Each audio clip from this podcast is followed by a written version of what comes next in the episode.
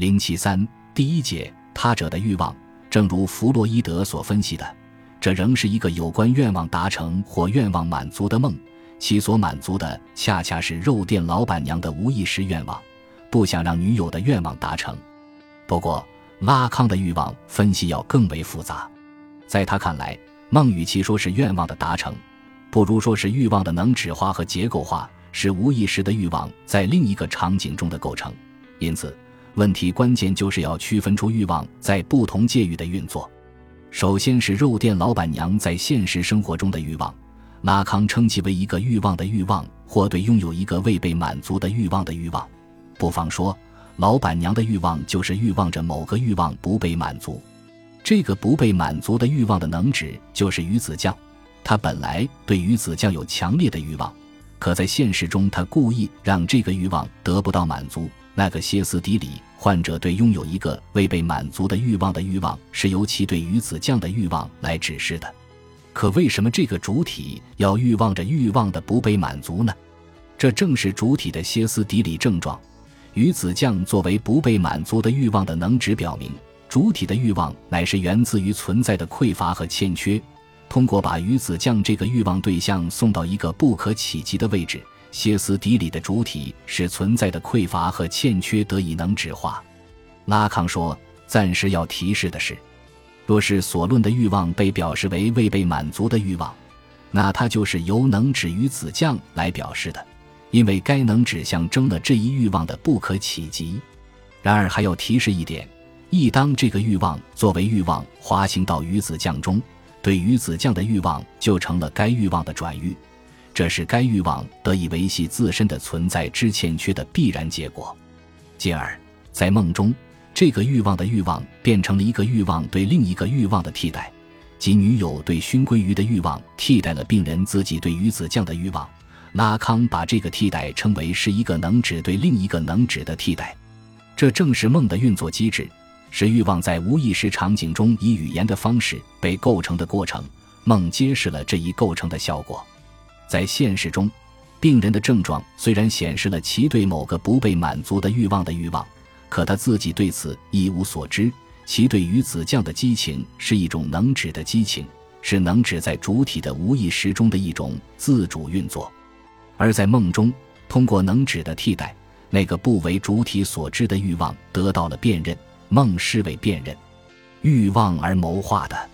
由谁来辨认？当然是分析家。通过分析家的阐释，欲望被构成的真相才得以显露。就像肉店老板娘的梦，通过对梦中能指的替换逻辑的解释，主体的无意识欲望的真相便可以被揭示。肉店老板娘有一个疼爱她且男人气十足的丈夫，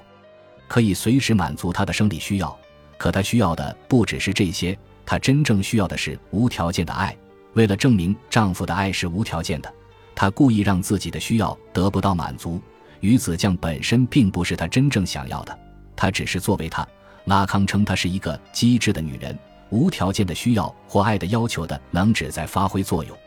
可问题在于，她的丈夫究竟想要什么？喜欢丰满女人的他，怎么会对一个并不会令他满足的瘦弱女人赞不绝口？当他的女友为了让自己长胖一些而提出要到他家来饱餐一顿的时候，这个机智的患者似乎在丈夫的欲望与女友的欲望的交叉中突然意识到了什么，他为这一模糊的意识感到很焦虑，所以做了那样一个能指替代的梦。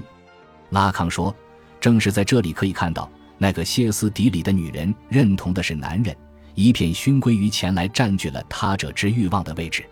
就是说，这个患者真正欲望的是想要成为男人的欲望对象，想要成为菲勒斯。哪怕是一个显得有点瘦削的菲勒斯，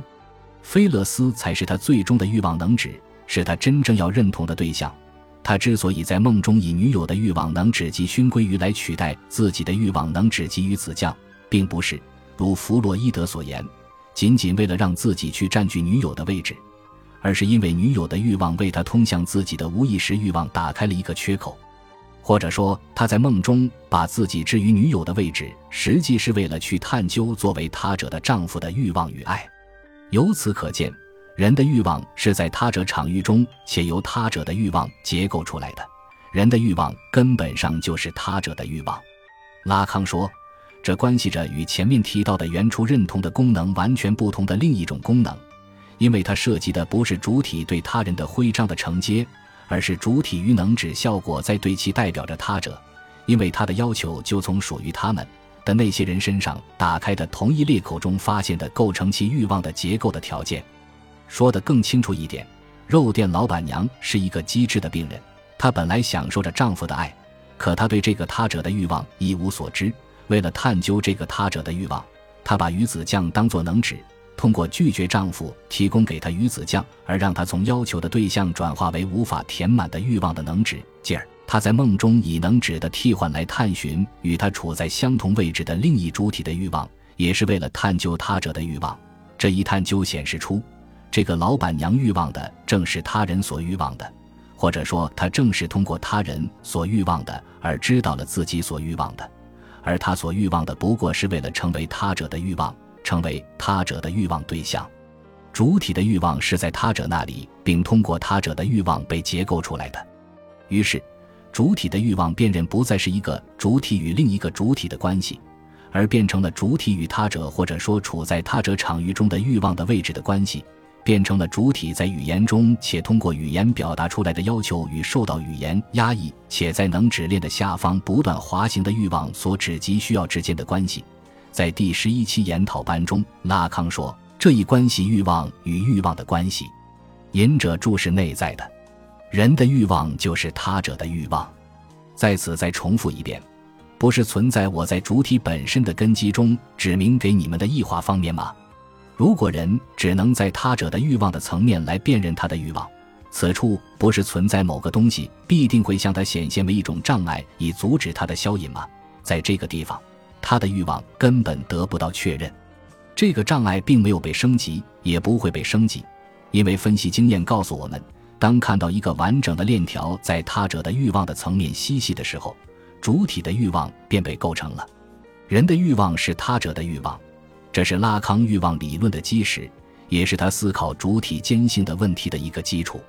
虽然在今天我们可以把他的这个理论广泛运用于文化研究和批评实践，但拉康自己的探讨主要还是基于精神分析的经验和临床，所以在不同的语境中，或者在面对不同的临床结构时，他对这一命题的具体展开常常有许多分叉。在此，我没有办法逐一介入那多样的语境。比如幻象的结构、对象 A、原乐、性别差异、话语等等，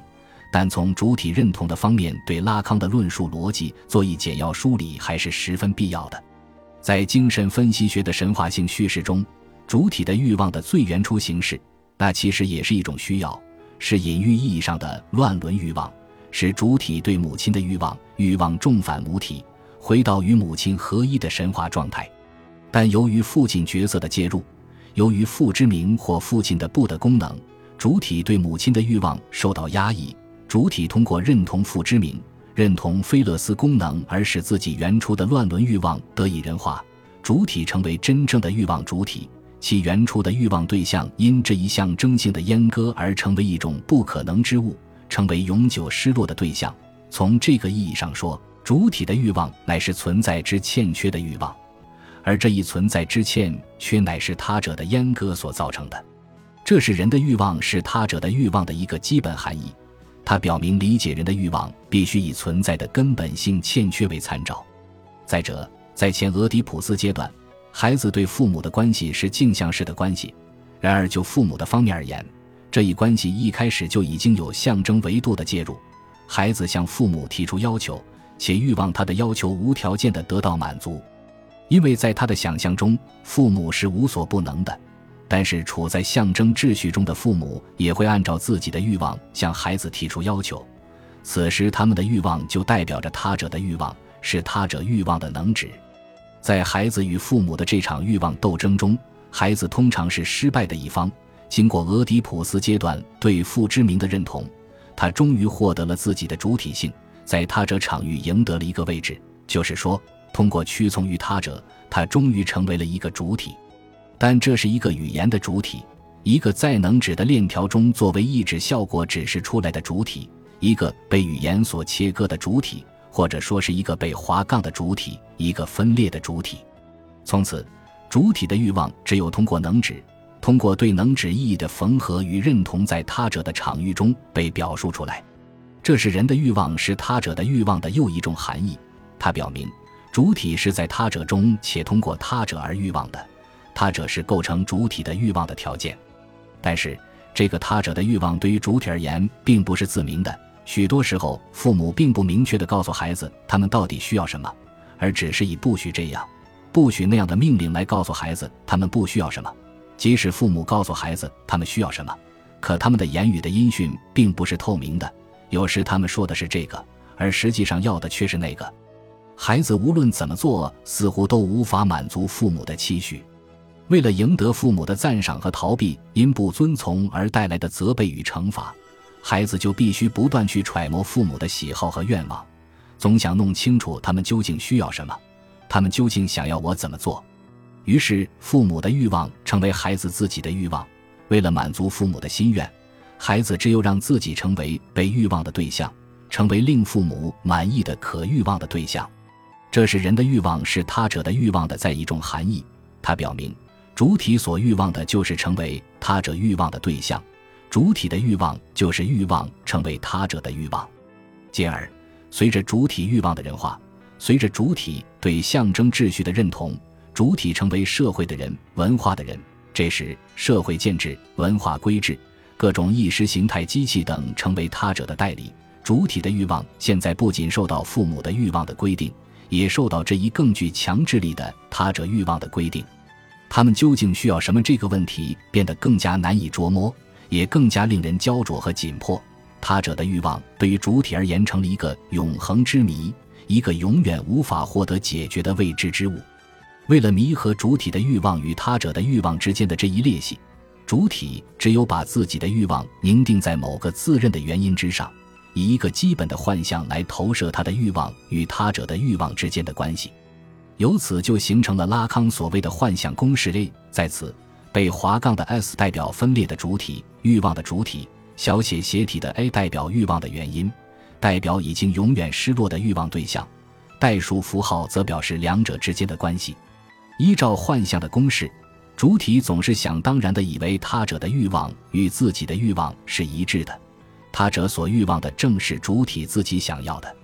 主体正是通过这样一个幻象的运作而把他者的欲望看作是自己的欲望。这同样是人的欲望，是他者的欲望所内含的一层意思。不过，拉康说，把他者的欲望看作是自己的欲望，终究只是主体的欲望的幻想。其在主体身上所引发的，与其说是欲望的满足，不如说是焦虑，因为那个作为欲望之原因的小 a 根本上是一个欠缺，是主体在实在界打开的一个空洞。它提供给主体的，或者说它在主体身上所唤起的，总是那个原始的创伤经验。那个不可能的内核，主体与他的相遇只会是一个错失的相遇，这一相遇只会让主体陷入蒙克式的焦虑。所以，精神分析的根本目标就在于让主体穿越这个幻象。拉康所谓的“不要向欲望让步”，其实就是指不要向他者的欲望让步，让主体在他者的欲望的欠缺中辨认出自己的欲望的不可能性。在这个意义上说。人的欲望是他者的欲望所导向的，既是主体的倾覆，也是他者的倾覆。一旦主体不再把他者的欲望看作是自己的欲望，而是通过对他者欲望的命名或能指化来消解他者欲望的诱惑，主体就可以抵达其无意识的真理的位置。这时，被划杠的主体就进入了与被划杠的他者的能指 S 的游戏，可以通过他者欲望的能指来指认自身欲望的界限。总之，按照拉康的逻辑，由于人的欲望是在他者中且通过他者而被结构的，所以有了下面的一系列结果：第一，欲望的主体已然是一个分裂的主体，并且这一分裂是不可弥合的；第二，主体间的关系是不可能的关系。这不是说主体间的关系是不可能的，而是说这个关系是一种不可能的关系，一种非对称的关系。第三，主体的欲望是永无满足也不可满足的欲望。是朝向死亡的致命的欲望。第四，主体对欲望满足的坚持，最终只会导向主体性的崩溃，导向他者秩序的崩溃。欲望主体根本上是一个歇斯底里的主体，主体的命运就是以其歇斯底里、不断的质询、拷问他者的权威。